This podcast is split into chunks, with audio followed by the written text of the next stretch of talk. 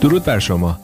من کامبیز کیامهر هستم و امشب براتون قسمت پانزدهم رمان ماموریت در دوبی رو در پلاک 52 روایت می‌کنم.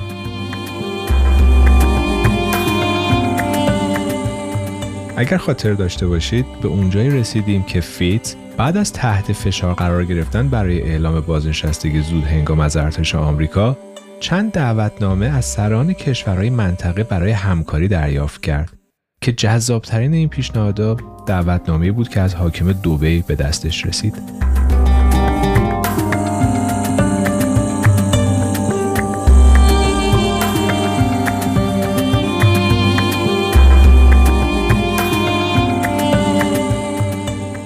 اسپانسر این قسمت از داستان شب خانم الهام معظمی هستند.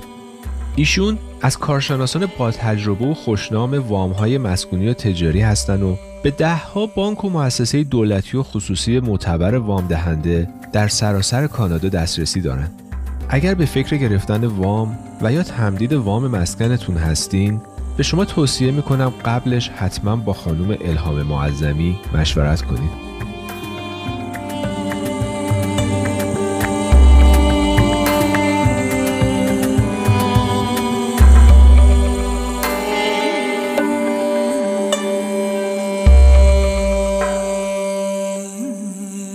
پیام همدردی و اعلام آمادگی برای کمک از طرف معاون وزیر اطلاعات کابینه اسرائیل ارسال شده بود که مناسبات دوستانه‌ای با فیتس داشت.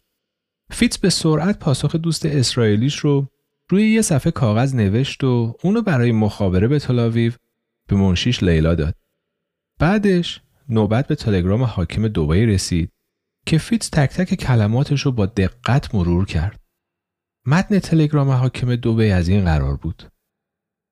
ما از پیوستن شما به حلقه گروه تجار امین خودمان استقبال می کنیم. در اینجا فرصت های بسیاری انتظار شما را می کشد. ما با کمال مسرت از نظرات مشورتی شما استفاده خواهیم کرد و چشم به راه دیدار با شما هستیم. به مقام های گمرکی و گذرنامه دستور داده شده تا با نهایت احترام از جنابالی استقبال کنند. امضا شیخ راشد فیتس با خوندن دعوتنامه شیخ راشد به فکر فرو رفت. او به دوبی و حاکم تاجر پیشش میاندیشید که تونسته بود در میون شیخنشین های امارات متصالح امور قلمرو تحت فرمان خودش رو با هوشیاری و درایت اداره کنه. اگرچه دوبی برخلاف دیگر همسایه عربش ابوظبی هنوز به منابع نفت و عایدات سرشارش دست نیافته بود اما شیخ راشد ابن سعید آل مکتوم این سرزمین کوچک ساحلی رو به یکی از پر ترین مراکز بازرگانی در خلیج فارس مبدل ساخته بود. به طوری که دوبه حتی بدون برخورداری از درآمدهای نفتی هم شیخ نشینی ثروتمند و مرفه به شمار می رفت. بندر دوبه که روزگاری به بندر دزدان دریایی شهرت داشت حالا به بندر قاچاقچیان معروف شده بود. به سبب نبودن عوارض گمرکی و سود بازرگانی سیل کالاهای تجارتی از چهار گوشه عالم به سوی دوبی سرازیر شده بود و باعث شده بود تا بندر دوبی در میان عوام به بندر قاچاق شهرت پیدا کنه. در حقیقت کالاهایی که بدون عوارض گمرکی به دوبی وارد می شدن به صورت صادرات مجدد راه بنادر دیگه کشورهای خلیج فارس را در پیش می گرفتن. و در جریان این عملیات بازرگانی سود سرشاری نصیب شیخ نشین دوبه می‌شد. در این میان گهگاهی هم کالاهای ممنوع و گران قیمت مثل طلا، سیگار و مشروبات الکلی هم تحت پوشش کالای تجارتی از طریق دوبی به کشورهایی چون هند و پاکستان و ایران راه پیدا می‌کرد.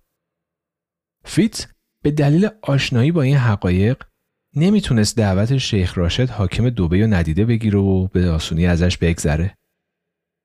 با اینکه دعوتنامه های کم و بیش مشابهی هم از دیگر حکمرانان و سران کشورهای عربی به دستش رسیده بود اما احساس می کرد که قراره رویاهای دیرینش برای دستیابی به ثروت و مکنت تو شیخ نشین دوبی برآورده بشه.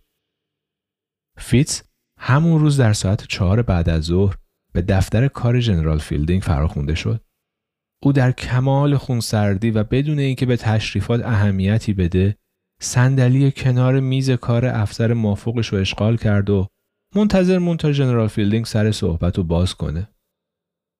ژنرال که انگار انتظار نداشت فیتس اینطور خونسرد باشه بعد از چند لحظه از فیتس پرسید که آیا برای بازنشسته شدن تصمیم گرفته یا نه فیتس شونه بالا انداخت و گفت راستش من دوست دارم که تو لباس نظامی باقی بمونم ولی خب ظاهرا همه راه ها رو به روی من بستین ژنرال فیلدینگ به گزارشی که روی میزش بود اشاره کرد و گفت یکی از نماینده های نیویورک تو کنگره قراره ظرف چند روز آینده از تهران دیدن کنه.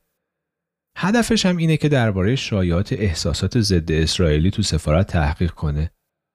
به نظر من راه عاقلانه اینه که قبل از اینکه برسه اینجا خودمون به این غائله خاتمه بدیم و دوستانه با ارتش خداحافظی کنی.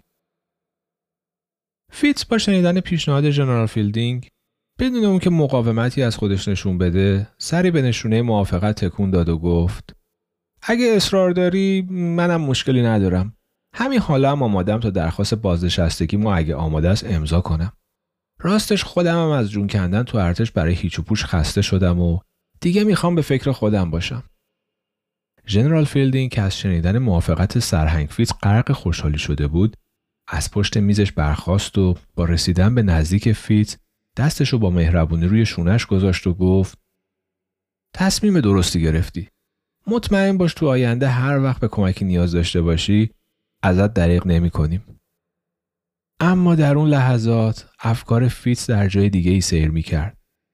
فیتس اندرزهای جنرال اسکاربیل رو به یاد می آورد که روزی بهش گفته بود می‌تونه تو کشورهای ثروتمند خاور میانه بدون اینکه جونش رو تو میدون جنگ به خطر بندازه به ثروت و آسایش برسه.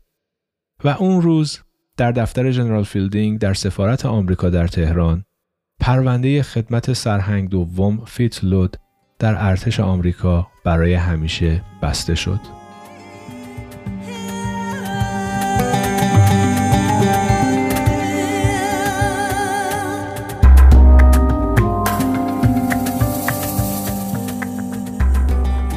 پایان قسمت 15 هم رسیدیم. این داستان ادامه داره. ازتون دعوت می‌کنم ادامه داستان رو در شبهای آینده در پلاک 52 دنبال کنید.